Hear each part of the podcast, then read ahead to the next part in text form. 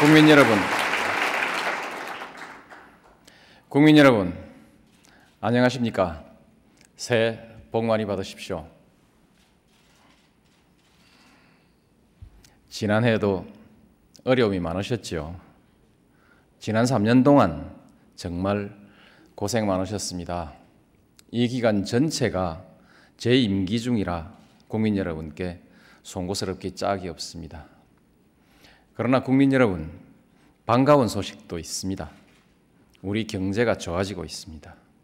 수출이 3년 연속 두, 자리, 두 자릿수로 늘어나고 지난해에도 235억 달러 흑자를 냈습니다. 3년간 합치면 679억 달러 흑자가 됐습니다. 그리고 이런 추세는 당분간 계속될 것입니다. 더 반가운 것은 내수가 살아나고 있습니다. 지난해 1, 4분기 1.4%에서 출발해서 2, 4분기 2.8%, 3, 4분기에는 4.0%, 그리고 4, 4분기에는 그 이상으로 이렇게 꾸준히 상승하고 있습니다. 이제 내수가 살아나면 서민 여러분의 체감 경기도 조금은 좋아질 것입니다. 소비의 발목을 잡고 있던 신용불량자 문제도 이제 거의 정상으로 돌아왔습니다. 2003년 3월 295만 명에서 2004년 4월 382만 명까지 늘어났다가 지금은 297만 명 수준으로 다시 줄어들었습니다. 이 모두가 국민 여러분의 어려움을 참고 열심히 노력해 주신 덕분입니다. 국민 여러분께 깊은 감사의 말씀을 드립니다.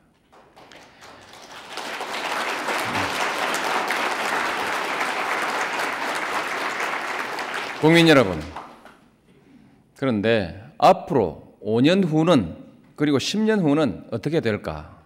혹시 중국에게 밀리는 것은 아닐까? 이런 걱정을 하는 분들도 많이 계십니다. 그러나 국민 여러분, 너무 걱정하지 마십시오. 우리도 그냥 손 놓고 있지는 않습니다. 우리 학이 나름 아니겠습니까? 정부도 대비하고 있습니다. 이미 2003년 8월에 4세대 10대 성장 동력을 선정해서 집중적인 투자를 하고 있습니다. 부품, 소재 산업, 그리고 전통 산업의 IT화, 금융, 물류, 서비스 산업도 착실하게 키워 나가고 있습니다. 문제는 경쟁력입니다. 핵심 전략은 연구 개발 그리고 기술 혁신, 인재 양성입니다. 정부는 혁신 주도형 경제로 확고하게 방향을 잡고 과학기술 혁신 정책에 역량을 집중하고 있습니다. 연구개발 예산을 전체 예산 증가율의 두 배로 계속 늘려가고 있습니다. 연구개발 투자의 효율성을 높이기 위해서 과학기술 혁신 체계도 완전히 새롭게 정비했습니다. 연구 인력의 처우 개선, 연구 성과에 대한 평가 체계 등은 지금 계속 보완해 나가고 있는 중입니다. 분명한 것은 이 속도로 가면 머지않아 선진국을 따라잡을 수 있을 것입니다. 잘하면 앞지를 수도 있습니다. 국제평가기관인 IMD 평가에서 이미 과학 경쟁력은 세계 15위, 기술 경쟁력은 세계 2위까지 올라왔습니다. 대학 교육이 기업의 수요를 충족하지 못한다는 불만도 있고 아직도 노사 관계가 경쟁력의 발목을 잡고 있다는 우려도 있는 것은 사실입니다. 그러나 우리 대학도 달라지고 있고 노사 문제도 많이 좋아지고 있습니다. 그러나 국민 여러분, 걱정도 있습니다. 경제 전체를 보면 잘 가고 있다고 말할 수 있지만, 그러나 내용을 가만히 들여다보면 심각한 문제가 있습니다. 바로 양극화의 문제입니다. 대기업과 중소기업, 정규직과 비정규직, 그리고 소득 계층 간 격차가 갈수록 벌어지고 있습니다. 표에서 보시듯이 중소기업의 이익률은 예, 표를 좀 보시죠. 중소기업의 이익률은 대기업의 절반에도 미치지 못하고 있습니다. 파란 선이 대기업의 영업 이익률이고 노란 선이 예, 중소기업의 이익률을 표시하는 것입니다. 중소기업 근로자의 월급은 대기업 근로자의 60% 정도에 머물러 있고 비정규직 임금은 정규직 임금의 60% 수준에 불과한 실정입니다. 더구나 이 격차는 90년대부터 점점 더 크게 벌어지고 있습니다. 더욱 심각한 것은 비정규직 비율이 급속하게 증가했고 영세 자영업자의 형편도 그동안 많이 나빠졌다는 것입니다. 그 결과로서 일자리로부터 얻는 우리 국민들의 소득도 양극화되고 있습니다. 그림을 다시 한 번 더 보시죠. 음, 지난 10년간 고소득자의 일자리와 중간 어, 고소득 일자리와 저소득 일자리는 많이 늘어나고 있는데 중간소득 중간소득 계층의 일자리는 오히려 줄어들었습니다. 이런 상태가 계속되면 결국 소비가 위축되고 그에 따라서 내수 시장이 줄어들어 우리 경제가 장기적으로 저성장의 길로 들어설 수도 있습니다. 이 양극화 문제는 반드시 해결해야 합니다. 양극화는 세계화 정보화 시대의 일반적 현상이라고 합니다. 전 세계가 지금 다 그 현상 때문에 걱정하고 있습니다. 그러나 이 양극화가 가장 결정적으로 악화된 원인은 경제 위기입니다. 다시 그림을 한번 보시죠. 소득 불평등도를 나타내는 진위 계수와 소득 5분위 배율을 나타내는 표입니다. 그래프가 높을수록 불평등이 심해진다는 것을 의미합니다. 그런데 IMF 위기 때 결정적으로 악화되고 2003년 불황 때 다시 나빠진 것을 알 수 있습니다. IMF 경제 위기로 인해서 많은 사람들이 비정규직으로 그리고 자영업으로 밀려났습니다. 지난, 3, 지난 3년간 국민 여러분이 겪었던 불황의 고통도 IMF 위기의 후유증 때문이라고 말할 수 있습니다. 그러나 이제 그 후유증까지도 거의 극복된 것 같습니다. 그리고 이런 위기는 다시 재발되지는 않을 것입니다. 그동안 정부는 우리 경제를 원칙에 따라서 안정적으로 운영해 왔고 위기의 징후를 사전에 발견해서 적절하게 대응할 수 있는 시스템을 만들어서 운용하고 있습니다. 양극화 문제를 해결하는 핵심은 일자리입니다.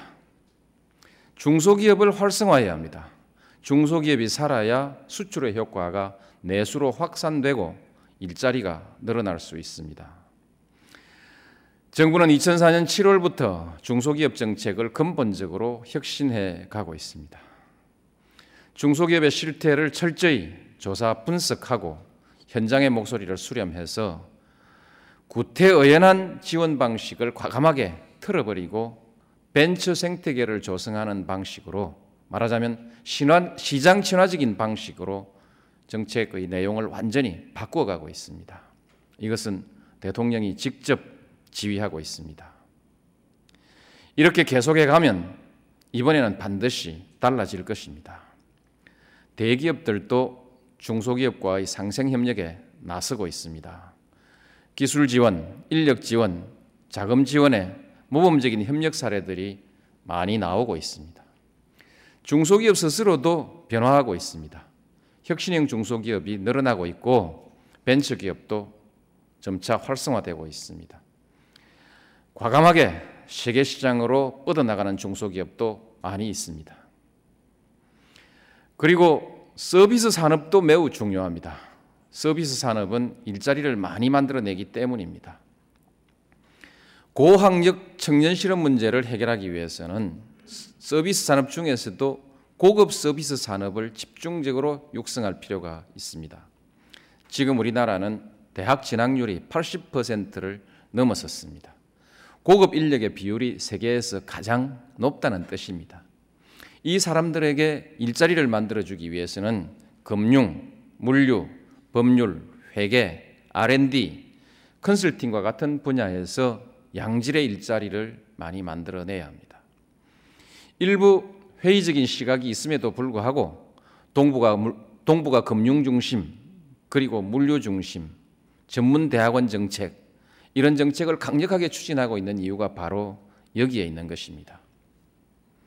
교육과 의료 서비스는 국민을 위한 보편적 서비스의 그 정책의 중심을 두어야 합니다. 그러나 대학 교육과 의료 서비스는 또한 고급 일자리를 많이 창출할 수 있는 분야이기 때문에 산업적인 측면을 외면할 수는 없습니다. 일자리를 위해서 필요하다면 과감하게 개방하고 서로 경쟁하게 할 필요가 있습니다. 선진국들은 질 높은 교육과 의료 서비스를 전략 산업으로 집중적으로 육성하고 있습니다. 우리도 대학 교육과 의료 서비스를 산업으로 발전시켜서 국민들이 해외에 나가서 돈을 쓰게만 할 것이 아니라 오히려 외국인들이 한국에 와서 돈을 쓰게 만들어야 합니다. 다만 그렇게 하더라도 정부는 국민에 대한 보편, 보편적인 서비스, 공공 서비스는 희생되는 일이 없도록 확실하게 할 것입니다.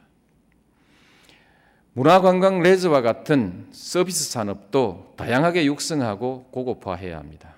이를 위해서 정부는 관광 레저형 기업 도시, 서남해안 개발 사업, 부산 영상 도시, 광주 문화중심 도시, 농촌 관광의 활성화 등을 추진하고 있습니다. 그런데 이런 서비스업을 활성화하기 위해서는 골프와 같은 고급 서비스에 대한 우리 국민들의 인식도 이젠 좀 달라져야 합니다. 사치와 소비라고 비난할 일만은 아니라고 생각합니다. 이미 소비 무대가 세계화됐습니다. 지난해 우리 국민 5명 중 1명이 해외를 다녀왔습니다. 우리나라 가계 소비 100만 원 중에서 4만 5천 원을 해외에서 쓰고 있다는 통계가 나와 있습니다. 그 중 일부라도 국내에서 쓰게 하고 또 외국인들도 한국에 와서 돈을 쓰게 그렇게 환경을 마련해 주어야 합니다. 국민 여러분, 많은 일자리를 만들어낼 수 있는 분야는 또 있습니다. 보육, 간병, 교통, 치안, 식품안전, 재해 예방, 환경 관리와 같은 말하자면 정부가 하는 일들입니다. 이와 같은 전통적으로 정부가 해왔던 사회적 서비스 일자리 일자리입니다. 정부는 그동안 사회적 일자리를 통해서 이 분야의 일자리를 많이 늘려왔습니다. 올해는 지난해의 두 배 가까운 13만 개의 일자리를 공급할 예정입니다만 그러나 그동안에는 이 분야를 사회적 일자리를 일시적인 실업대책 수준에서 공공근로 형태로 운영해 왔습니다. 그러나 이제는 적극적인 일자리 창출 정책으로 이 사회적 서비스 정책을 만들어 나가야 합니다. 우리나라 공공 서비스 분야의 종사자는 선진국의 60% 수준에 불과하다고 합니다. 작은 정부만 주장할 것이 아니라 이 분야에서 안정된 일자리를 많이 만들어서 대국민 서비스의 품질과 국민의 삶의 질을 함께 높여 나가야 합니다. 국민 여러분, 그동안 정부는 비정규직을 줄이고 정규직과의 임금 격차를 좁히기 위해서 많은 노력을 해왔습니다. 비정규직 보호법안을 지금 국회에 제출해 놓고 있고 임금 체불, 불법 파견에 대한 근로감독도 강화하고 있습니다. 특수직 근로종사를 위한 종합적인 보호 대책도 함께 세우고 있습니다. 이와 함께 자금과 경영기술, 경영기술의 지원 등 영세 자영업자에 대한 대책도 이미 마련해서 착실하게 추진해 나가고 있습니다. 그 중에서도 고용 지원 서비스는 일자리 대책의 핵심 인프라입니다.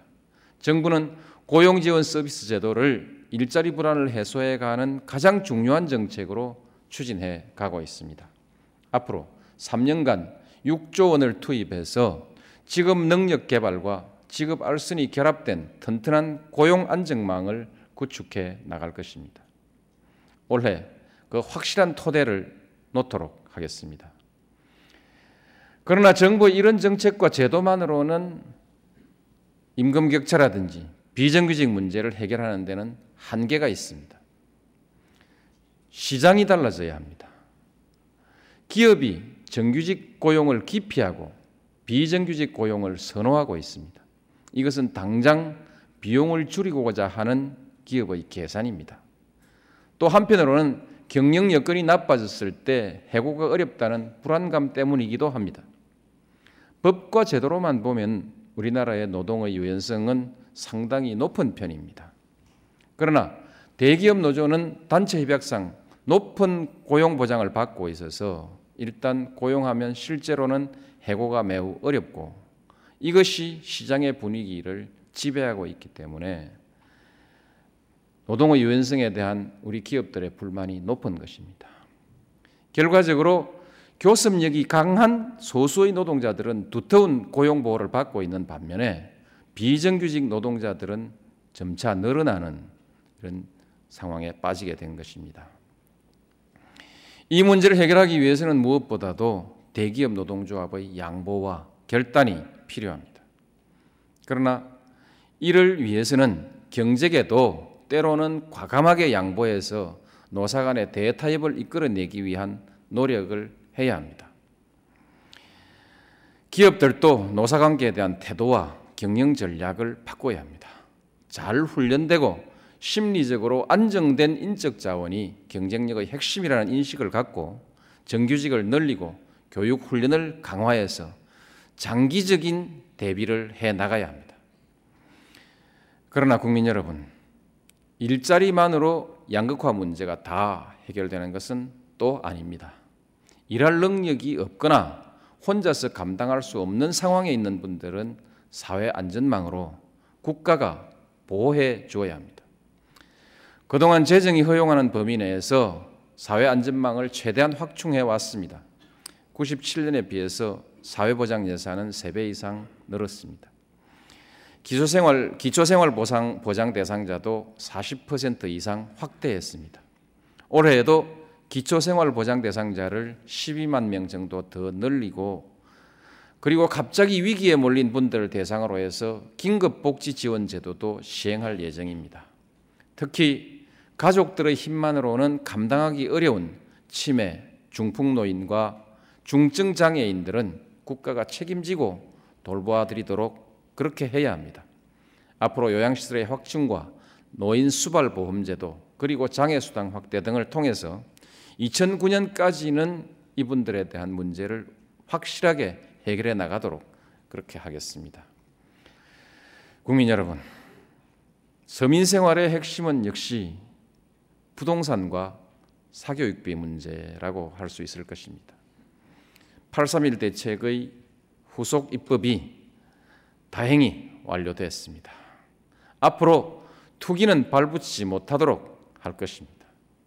집값을 안정시키고 서민들의 내 집 마련의 꿈을 실현할 수 있도록 주택의 공급도 확실하게 늘려나가겠습니다. 학생들은 예.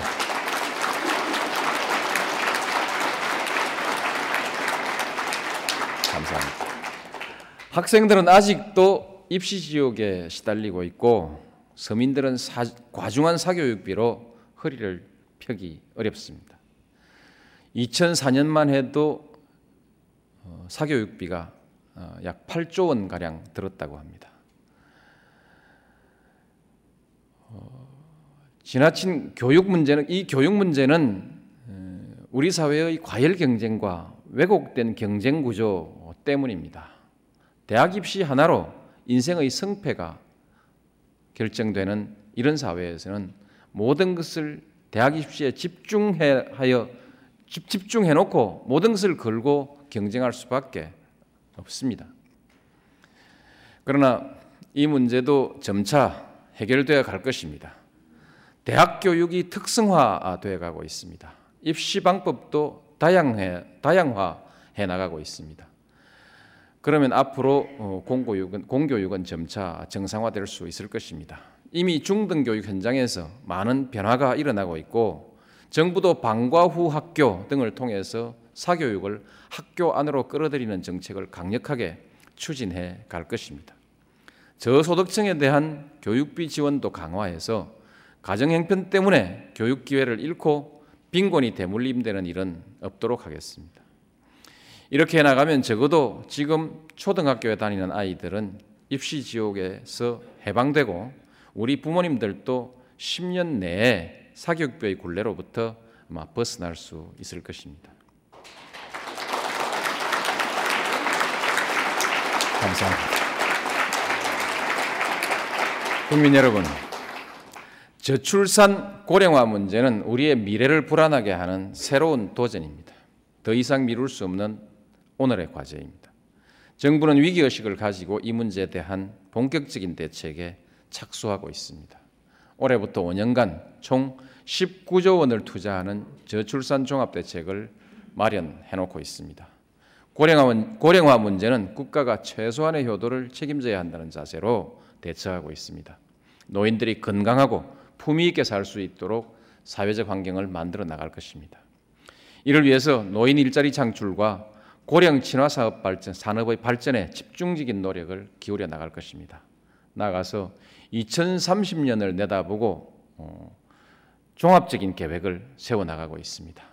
아이 키울 걱정이 없고 평생 일하고 싶을 땐 일할 수 있고 건강과 노후가 보장되는 사회로 가기 위한 새로운 전략과 이를 뒷받침하는 재정 계획을 마련해서 지금부터 준비해 나갈 것입니다. 국민 여러분, 지금까지 여러 문제를, 문제들에 대해서 나름대로 정부 정책과 대안을 말씀드렸습니다. 그러나 양극화를 비롯해서 우리가 부닥치고 있는 문제들을 해결하고 미래의 도전에 대비하게 나, 대비해 나가기 위해서는 우리의 생각과 행동이 달라져야 합니다. 말하자면 우리 사회가 보다 책임 있는 사회가 되어야 한다는 것입니다. 책임 있게 생각하고 책임 있게 행동하는 그와 같은 사회가 될 때 우리는 우리 사회가 우리 문제를 해결할 수 있는 능력을 갖추게 될 것입니다. 책임 있게 생각하고 책임 있게 행동한다는 것은 현실을 있는 그대로 직시하고 문제를 있는 그대로 인정하는 데서 출발해야 합니다. 비판과 문제 제기도 사리 있는 사리에 맞는 대안 있는 비판이 되어야 하고 이를 책임 있게 실천하는 자세가 필요합니다. 그리고 나의 주장과 이익만을 관철하려 할 것이 아니라 상대방을 존중하고 대화와 타협으로 합의를 이루어낼 줄 아는 상생의 문화를 만들어 나가야 합니다. 민주주의 사회에서 주장과 비판의 자유는 존중돼야 합니다. 이 점에 있어서는 참여정부에서도 많은 진전이 있었습니다.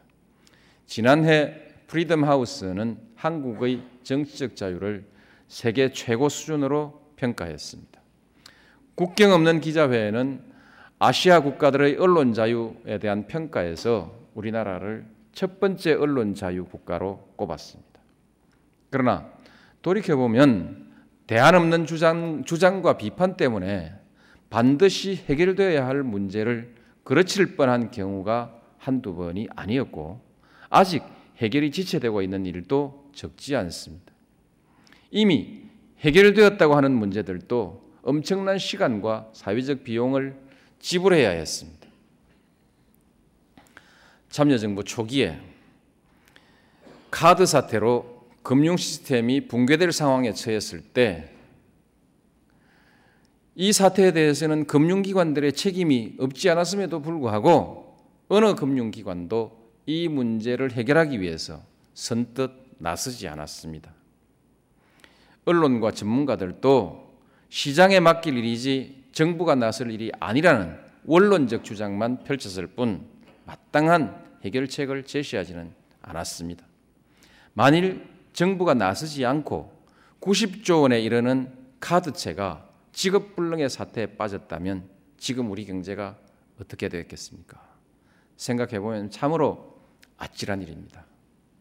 그러나 더 힘들었던 것은 끊임없는 위기설과 파탄론이었습니다. 경제는 심리라고 하지 않습니까? 그런데 함께 대안을 제시하고 힘을 모아야 할 우리 사회의 지도층까지 우리 경제에 대해서 지난 3년간 끊임없이 비관적인 전망을 쏟아냈습니다. 2004년 경제가 한 고비를 넘긴 다음에도 뜬금없이 위기론을 들고 나와서 우리 국민들을 불안하게 만들었습니다. 제가 그때 우리 경제 위기가 아니라고 했다가 얼마나 혼쭐이 났는지 생각하면 참 기가 막힙니다. 부동산 문제 역시 크게 다르지 않습니다. 지난해 831 대책을 내놨을 때 일부 정치권이나 일부 언론의 태도를 보면 입으로는 부동산 정책에 찬성한다고 하면서도 실제로는 마치 부동산 정책이 실패하기를 바라는 것처럼 그렇게 행동했습니다. 쌀 개방 문제를 한번 돌이켜 봅시다.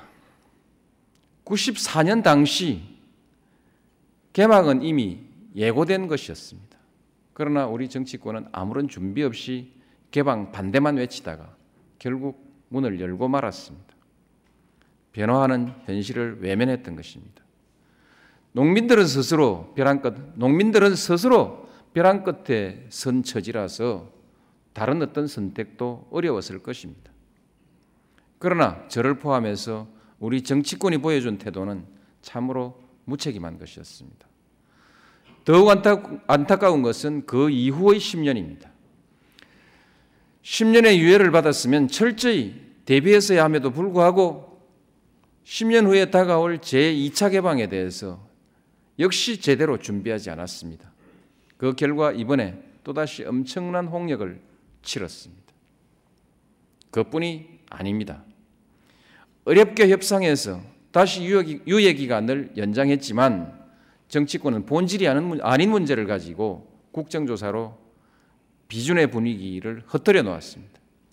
그리고 대문을 막고 쪽문을 하나 열어주는 것임에도 불구하고 여론은 마치 이번 협상과 비준으로 쌀 시장이 새롭게 개방되는 것처럼 그렇게 왜곡됐습니다. 국민 여러분, 몇 가지 사례들을 말씀드렸습니다만 결코 저는 아니다 이렇게 말씀드리는 것은 아닙니다. 저를 포함한 우리 사회 전체의 책임을 말씀드리는 것입니다. 그리고 문제는 이런 일들이 지난 일들만이 아니라는 것입니다. 지금도 계속되고 있습니다. 국민연금 문제가 바로 대표적인 사례입니다. 연금법 개정안이 국회에 간 지 2년이 되었지만 아직 해결이 되지 않고 있습니다. 이대로 가면 안 된다는 것은 분명한데도 모두가 남의 일처럼 내버려 두고 있습니다. 또 앞에서 말씀드린 일자리 대책, 사회 안전망 구축, 그리고 미래 대책을 제대로 해나가기 위해서는 많은 재원이 필요합니다. 2030년까지 장기 재정 계획을 세워보면 아무리 재정의 효율성을 높이고 지출 구조를 효율적으로 바꾸더라도 재정은 절대적으로 부족합니다. 미래를 위해서 해결하지 않을 수 없는 일이라면 어디선가 이 재원을 조달하지 않으면 안 됩니다. 그럼에도 불구하고 오히려 감세를 주장하는 사람들이 있습니다. 여론조사를 해보아도 세금을 올리자는 사람은 없습니다. 아껴 쓰고 다른 예산을 깎아서 쓰라고 합니다. 정부는 이미 top-down 예산을 도입해서 예산 절약과 구조 조정을 강력하게 추진해 나가고 있습니다. 그리고 탈세를 막기 위해서 거래의 투명성도 높여 나가고 있습니다. 그러나 이러한 정책으로는 한계가 있습니다. 근본적인 해결책을 찾지 않으면 안 됩니다. 그동안 참여정부의 정책이 분배 위주라는 여러 가지 주장들이 있었고 심지어는 좌파 정부라는 말까지 나왔습니다. 정말 그런지 우리 재정 규모를 그림으로 한번 봐주시기 바랍니다. 우리나라의 재정 규모는 GDP 대비 27.3%입니다. 미국은 36%, 일본은 37%, 영국은 44%, 스웨덴 57%입니다. 여기에 비하면 우리 한국은 턱없이 적은 규모라고 할 것입니다. 복지 예산의 비율은 더욱 적습니다. 앞의 나라들이 중앙정부 재정의 절반 이상을 복지에 쓰고 있는데 반해서 우리는 4분의 1밖에 되지 않습니다. 정부 정책에 의한 소득 격차 개선 효과도 아주 낮습니다. 아니 거의 없습니다. 어떤 기준으로 보더라도 좌파 정부 논란은 결코 사리에 맞지 않는 주장입니다. 사정이 이런데도 마치 복지 과잉으로 경제 성장에 무슨 큰 지장이나 생길 것처럼 주장하는 사람들이 많이 있습니다. 이처럼 현실을 이해관계에 따라 왜곡해서는 안 됩니다. 이해관계가 다르다고 그리고 정책이 다르다고 사실을 왜곡할 것이 아니라 사실은 사실대로 인정해야 합니다. 정치권과 경제계 그리고 언론과 학계도 책임 있는 자세로 대안을 마련하는데 지혜를 모아주실 것을 당부드립니다. 감사합니다.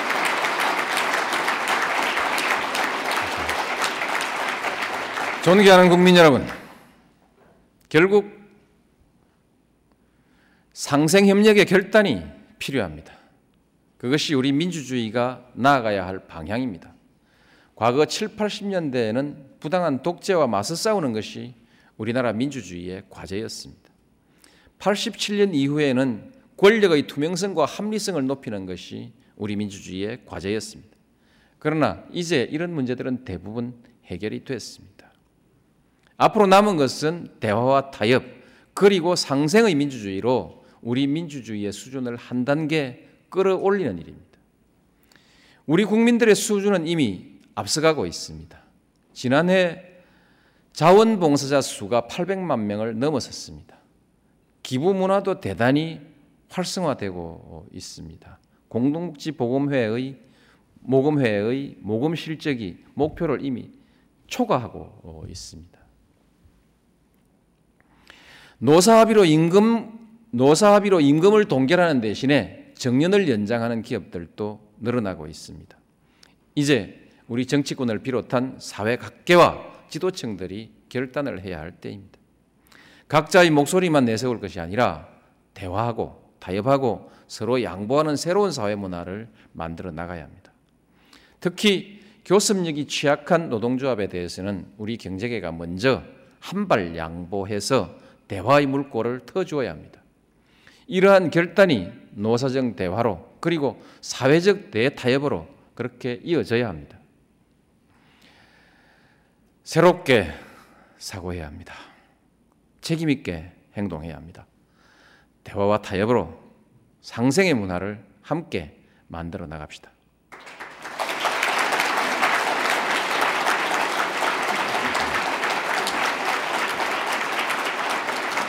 국민 여러분, 우리 정부도 더욱 책임있게 해나가겠습니다. 바로 책임있는 정부가 되겠습니다. 무엇보다도 원칙을 흔들림 없이 지켜나가겠습니다. 투명하고 공정한 사회를 만드는 노력을 일관성 있게 계속해 나가겠습니다. 정경유착의 고리가 끊어지고 선거 문화도 깨끗해졌습니다. 이것은 누구도 부인하지 못할 것입니다. 올해 지방선거만 잘 치르고 나면 깨끗한 선거 문화는 이제 확고하게 뿌리를 내릴 것입니다. 당내 선거는 민주주의의 기초입니다. 어떤 선거보다도 투명하고 공정해야 합니다. 권력기관도 더 이상 정권을 위한 기관이 아닙니다. 이제 국민을 위한 기관으로 돌아왔습니다. 어떤 기관도 과거처럼 특별한 권력을 가지고 있지 않습니다. 경제에 있어도 원칙을 지켜왔다고 자부합니다. 그리고 앞으로도 그럴 것입니다. 무리한 경기 부양 유혹이 없었던 것은 아니지만 힘겹게 버티면서 원칙을 지켰습니다. 그래서 국민 여러분들이 좀 오래 고생을 하셨습니다. 그러나 앞으로 상승 기간은 더 오래 갈 것이라고 믿습니다.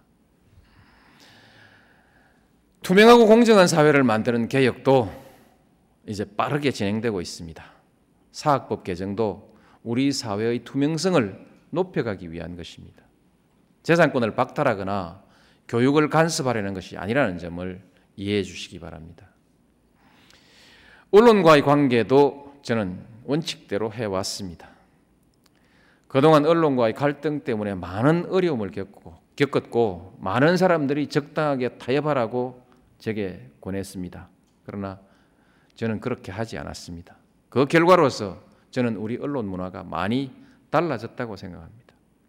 특히 정권과 언론과의 관계가 근본적으로 달라졌습니다. 더 이상 유착 관계는 없습니다. 이제 여기에서 만족하지 않고 각자, 각자 자기의 책임을 다하면서 국가를 위해서 그리고 역사를 위해서 함께 협력하는 창조적인 협력 관계를 만들어 갈 것을 제안합니다. 감사합니다.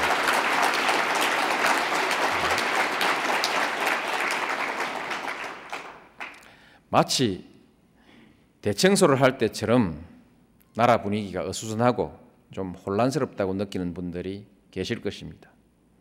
그러나 이 시기만 잘 넘기면 우리 사회의 투명성이 아주 몰라보게 높아질 것입니다. 미래를 위해서 꼭 필요한 일은 반드시 하겠습니다. 뒤로 미루지 않겠습니다. 어떤 어려움이 있더라도 책임 있게 해 나가겠습니다. 19년을 미루어 왔던 방패장 문제가 마침내 해결이 됐습니다. 개방 문제도 거역할 수 없는 대세입니다. 적극적으로 대처해서 우리 경제를 선진화하는 기회로 삼아 나가겠습니다. 그동안 여러 나라와 자유무역 협정을 추진해 왔습니다. 우리 경제의 미래를 위해서 앞으로 미국과도 자유무역 협정을 맺어 나가야 합니다. 지금 대화를 시작했습니다만 조율이 되는 대로 협상을 시작하도록 하겠습니다. 국민 여러분, 국가 제도의 기반을 튼튼하게 정비하겠습니다. 통계, 기록 관리와 같은 기본적인 행정 인프라부터 새롭게 구축해 나가겠습니다. 부동산 부동산 보유와 거래 실태를 정확하게 파악하기 위한 부동산 데이터베이스, 그리고 조세와 연금을 투명하고 공정하게 부과하기 위한 소득 파악 시스템 또 완비해 나가고 있습니다. 당장 제품 한두, 한두 개를 생산하는 것보다 생산 설비 자체를 정비한다는 자세로 눈에 보이지 않는 부분까지 시스템을 선진국 수준으로 갖추어 나갈 것입니다. 행정의 과학화로 정책의 품질을 높여 나가겠습니다. 작년 7월부터 정책 품질 관리 제도를 도입했습니다. 정책의 입안에서부터 평가까지 각 단계마다 점검할 사항들을 빠짐없이 챙겨 나가고 있습니다. 또한 전략적 감사를 통해서 국책 사업에 대한 구조적인 문제점 여러 가지도 하나하나 고쳐 나가고 있습니다. 지난 수십 년간 계속 강조해 왔지만 아직 성과를 제대로 거두지 못하고 있는 정책들도 들어 있습니다. 이제 이런 일도 없도록 하겠습니다. 국민과 약속한 정책은 근본적으로 해결해 나가겠습니다. 말하자면 예, 감사합니다.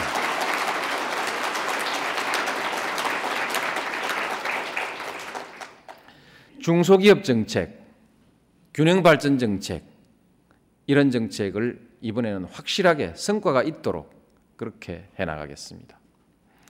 이렇게 일하도록 공직 문화를 혁신해 나가고 있습니다.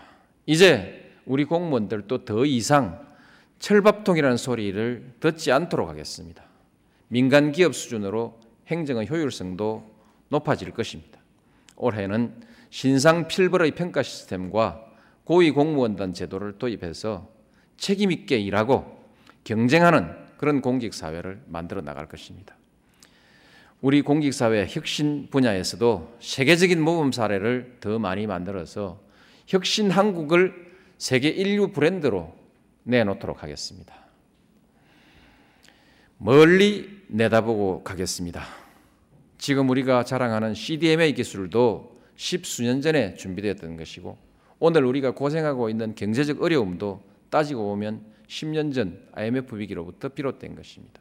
그렇듯이 제가 하고 있는 일도 성과나 성과가 나든 부작용이 생기든 그것은 대부분 다음 정부 이후에 나타날 것입니다. 임기 안의 성과에 연연하지 않고 멀리 내다보고 할 일은 뚜벅뚜벅 해 나가도록 하겠습니다. 네. 감사합니다. 감사합니다. 존경하는 국민 여러분, 새해를 맞이해서 국민 여러분께 희망이 있다, 잘 될 것이다, 이런 말씀을 드리려고 했는데 다소 부담이 되는 말씀까지 드렸습니다. 그러나 국민 여러분, 잘 될 것입니다. 우리는 그동안에 불가능하다고 했던 많은 일들을 이루어냈습니다. 마음 먹으면 못 해낼 일이 없을 것입니다. 희망과 자신감을 가지고 미래에 대비해 나갑시다.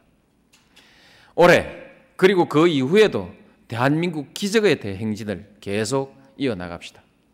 국민 여러분, 감사합니다. 밥 먹기까지. 경청해 주셔서 감사합니다.